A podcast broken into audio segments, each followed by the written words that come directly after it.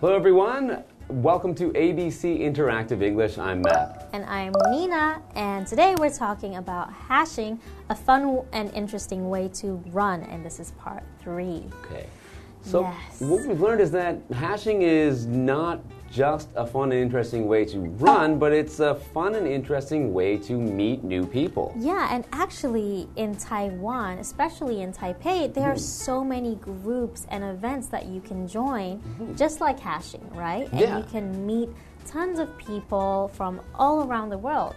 I've also heard of like language exchange clubs. Okay, yeah, so many of these groups and clubs I think are great ways to meet lots of people from many different countries. And as you mentioned, language exchanges, you know, in these clubs there's lots of people from different countries, so the people that speak different languages as their native language, and it's a good way to meet people like that. Yeah, great way to meet new friends and from different parts of the world and learn a different language. So there's like sports teams. So I joined a Gaelic football team here, so it's kind of Irish football. It's kind of strange. Okay. But I found it's a great way that I met a lot of new friends and a lot of international friends from different places, as well as a lot of Taiwanese people who play.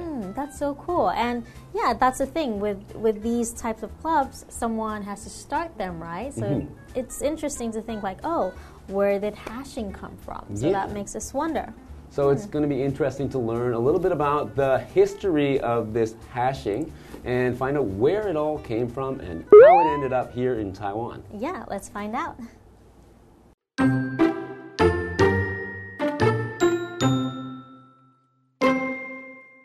In 1938, some British men in Kuala Lumpur started a running club. They named it the Hash House Harriers. They gathered once a week for exercise and good times. They based their run on a British public school racing game, Hare and Hounds.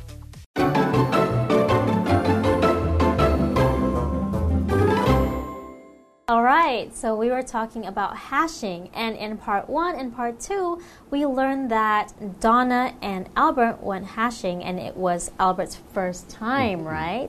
So he didn't quite know what hashing was or how to run in this race, I guess. Yeah, so it was his first time. He's learning about, you know, the rules and what they need to do, and it sounded like he was having a great time doing it. Yeah. So it'll be interesting to know, you know, I'm interested to find out, you know, how this all started, where did hash running come from, and you know, why do people do it? So let's go into some of the history of hash running. Yes, let's learn about it. In 1938, some British men in Kuala Lumpur started a running club. Okay. They named it the Hash House Harriers. Oh, in Kuala Lumpur, so in Malaysia. That's right, that's the largest city in Malaysia. So British men, meaning from Britain, so some British men, so they're not Malaysian men, they're foreigners in Malaysia, and they've started a running club, and that's a long time ago, 1938. So people have been doing hash running for a long time. Yes, and I'm guessing because they're in a foreign country, and they wanted to maybe do something more social and hang out with more people, so that was a way for them to like do some extra activities, right? Yeah. And they named it something. So when you name something, it is a verb. It's to give someone or something a name. So an example sentence would be, we named our dogs Shandy and Belle. Okay, those are some good dog names.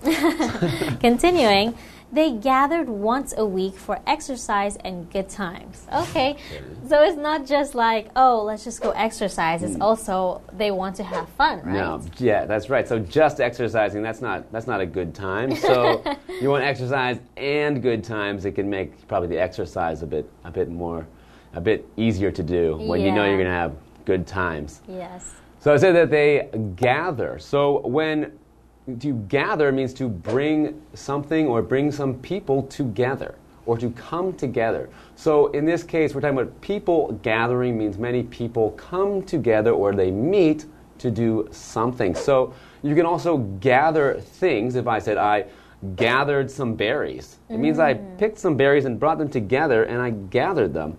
But in this case, people don't need to be gathered, so people gather themselves. Yes. So that's why it says they gathered or they came together once a week for good times and exercise. Okay. So they based their run on a British public school racing game, Hare and Hounds. All right, so based on a British public school racing game. Public is an adjective. It usually just means for everybody, and it's usually provided by the government. So it tends to be cheaper than something that is private. For example, a private and public school. Okay. Yeah. So, and that's interesting. So this is a game that they played at school. So it's something that maybe you'd play in the break time at school with your friends, some way to get exercise and have fun during school. Mm-hmm. So they mentioned the game is called Hare and Hounds. So a hare is an animal with long ears, and it looks very much like a rabbit, but it's actually a different animal, and it's larger than a rabbit. Mm-hmm. And one thing a hare is known for is running very fast. Ah. So a hare can run very quickly, and maybe that's why this running game is about a hare. Yeah, maybe that's why they call the front runner the rabbit, right? Yeah, I think so. We learned earlier that the front runner in the hash running is called a rabbit, so a rabbit and a hare are very similar animals. Yes, and it's hare and hound.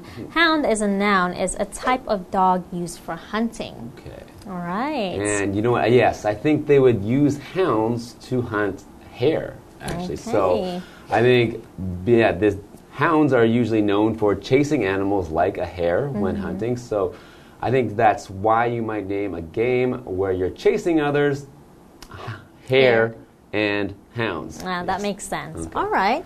So I guess we learned where the name came from and who invented the game. And we will learn more about it after the break. Mm-hmm. Yeah, looking forward to learning more history about hash running after the break.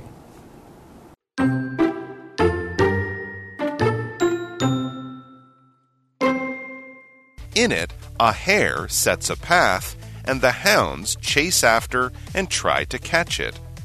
The runs were 8 to 10 kilometers long. At their ends, everyone would eat, drink, and socialize. Hashing is now very popular, and there are clubs all over the world.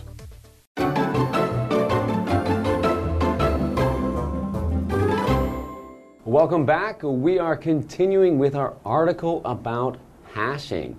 So in it, we've learned that this hash running was started in 1938 in Kuala Lumpur in Malaysia, and it was started by a group of British men. And these men started it based on a British public school game called Hare and Hounds. Mm-hmm. So I think we're going to learn a little bit more about what this game that they based hash running on is about and how it relates to hash running today. Yeah, so continuing with the article. In it, a hare sets a path, and the hounds chase after and try to catch it. Oh, so it is very similar to hashing, right? Mm-hmm. So the rabbits, the front runner, will set the path, but in this case, the other people are just following the path, right? Yeah, I think in hash running, you follow the path, but you don't actually need to try to catch the rabbit or the hare in this case. So a little bit of difference there, but we can see that in both cases, you are running after, or as in the school ground game, they actually chase after and try to catch.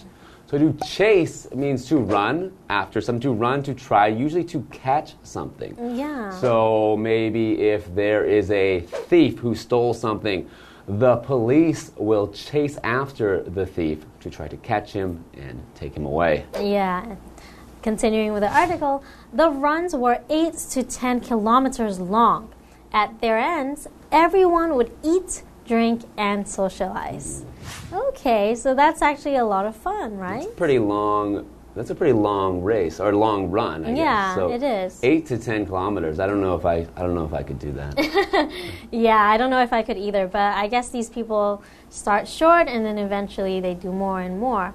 So kilometer is a noun. It's a unit of measurement. So it's the same as 1,000 meters. Okay, that's right. Yeah. So kilo in this case means 1,000. Yes. And so kilometer, 1,000 meters. There you go. So they're running 8,000 to 10,000 meters each time. Woo, that's a lot. Yes.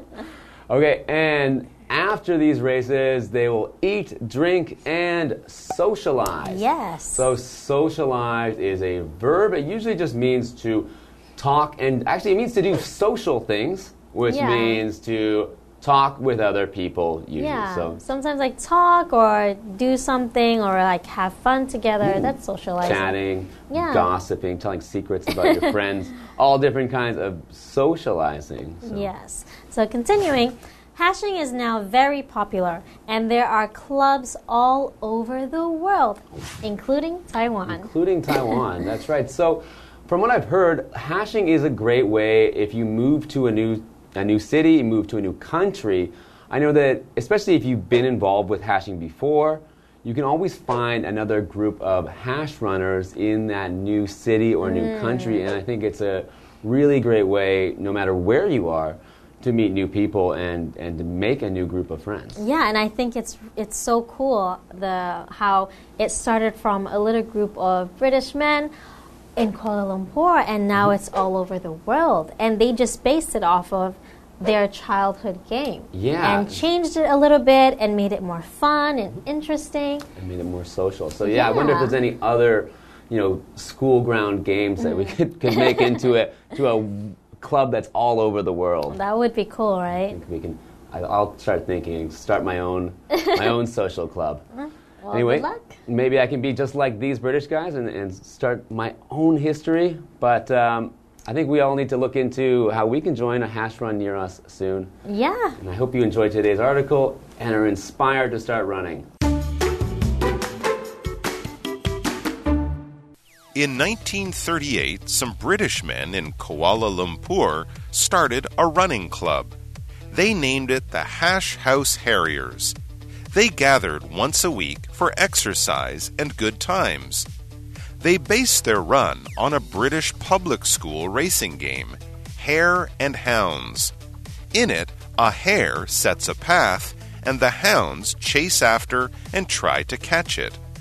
The runs were 8 to 10 kilometers long. At their ends, everyone would eat, drink, and socialize. Hashing is now very popular, and there are clubs all over the world.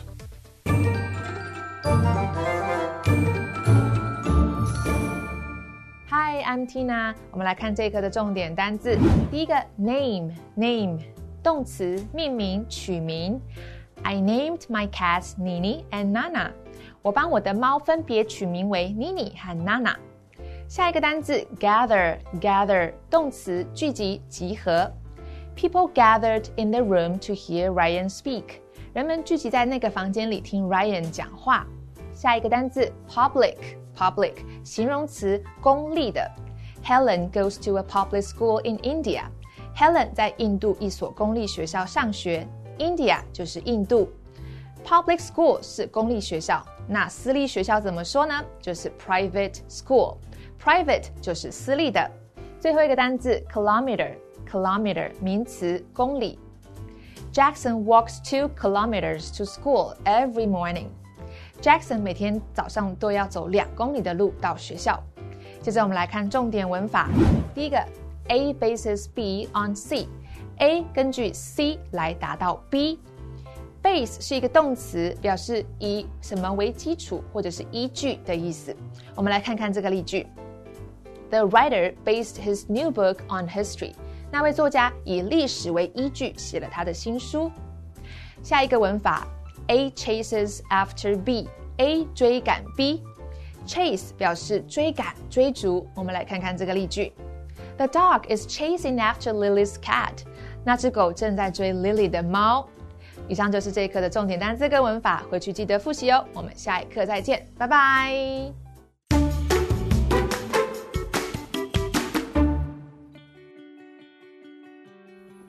Hi, I'm Steven. Now, if you want to make a call, you'll probably use a cell phone, right? Before the cell phone was invented, people would use payphones or home phones. Today, we're going to learn the history of home phones in Taiwan.Before the telephone came into the world, people used telegraphs. telegraph lines were first built in Taiwan in late Qing Dynasty. The Japanese built Taiwan's early telephone systems. People used hand crank telephones. The calls were linked by operators. Dial telephones came into Taiwan later. The calls were linked by automatic telephone exchanges. Today, people use push-button telephones.